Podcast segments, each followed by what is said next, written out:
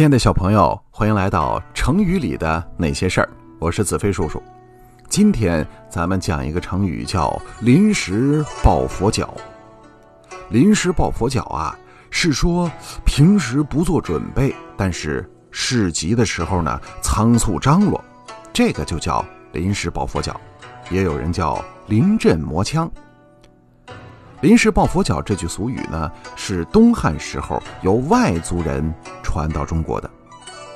据说啊，在古时候，在云南的南边，有一个由外民族建立的小国家。这个小国家的民众啊，都是信仰释迦牟尼的佛教徒，应该是现在大概越南呐、呃尼泊尔啊、柬埔寨一带啊，哎这样的一个东南亚国家。有一次呢，一个被判了死刑的罪犯，他在深夜里挣断了他的枷锁和木夹子，他越狱逃跑了。哎，第二天清晨，官府发现之后大胆，立刻派兵丁差役是四处追捕。这个罪犯呢，逃了一天一夜之后，已经精疲力尽了。眼看追兵已尽，他自知是难以逃脱了，这要再让逮回去，那是死罪难逃。于是他一头撞进了一座古寺。这座寺庙里呢，供奉着一座释迦牟尼的坐像。哎，这坐像是高大无比。罪犯呢，一看见佛像，哎，这宝相庄严，面目慈祥，心里啊顿时悔恨不已，抱着佛像的脚是嚎啕大哭，而且呢，不断的磕头表示忏悔。这个罪犯一边磕头，一边嘴里不停地说：“佛祖慈悲为怀，我自知有罪，请求剃度为僧。从今往后，再也不敢为非作歹了。”哎，这不一会儿的功夫，他的头也磕破了，弄得浑身上下都是鲜血。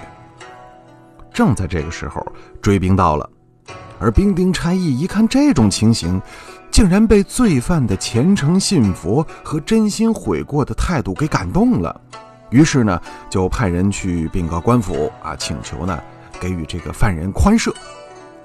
官府的大人听了之后啊，他不敢做主，于是呢，马上上报了国王。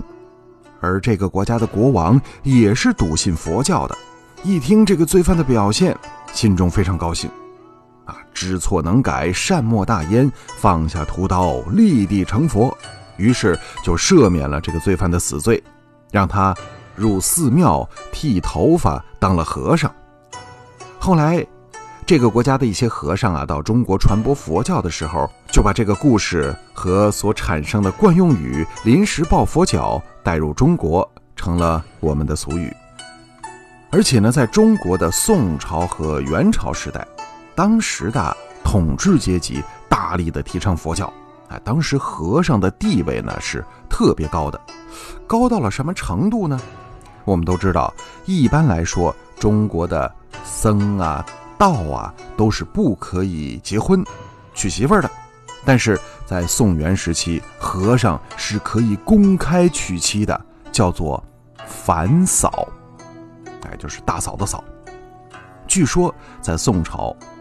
都城临安九里松的一条街上都是和尚，而且不是和尚正儿八经的住宅，是他们的外宅。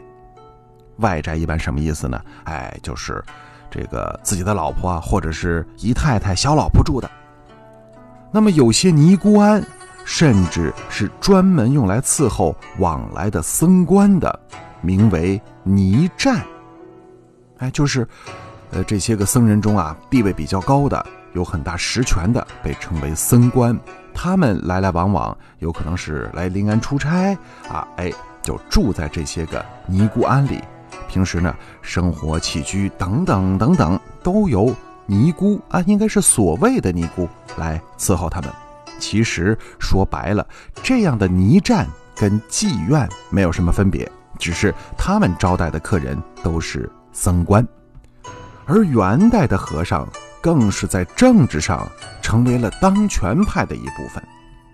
他们不但霸占美貌妇女，而且呢，政府专门给他们设立变相的红灯区，叫明阴站。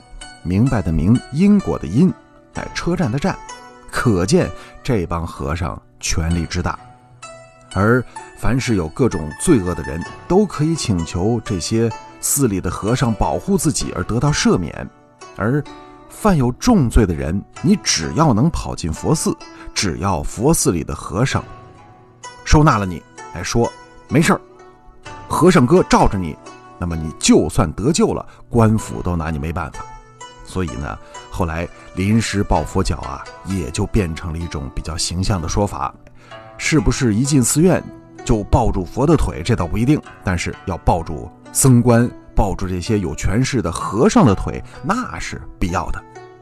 好，临时抱佛脚这个俗语的来历呀，咱们今天就讲到这儿。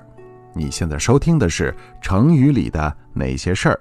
我是子飞叔叔，感谢参与到我的节目中，咱们下期见。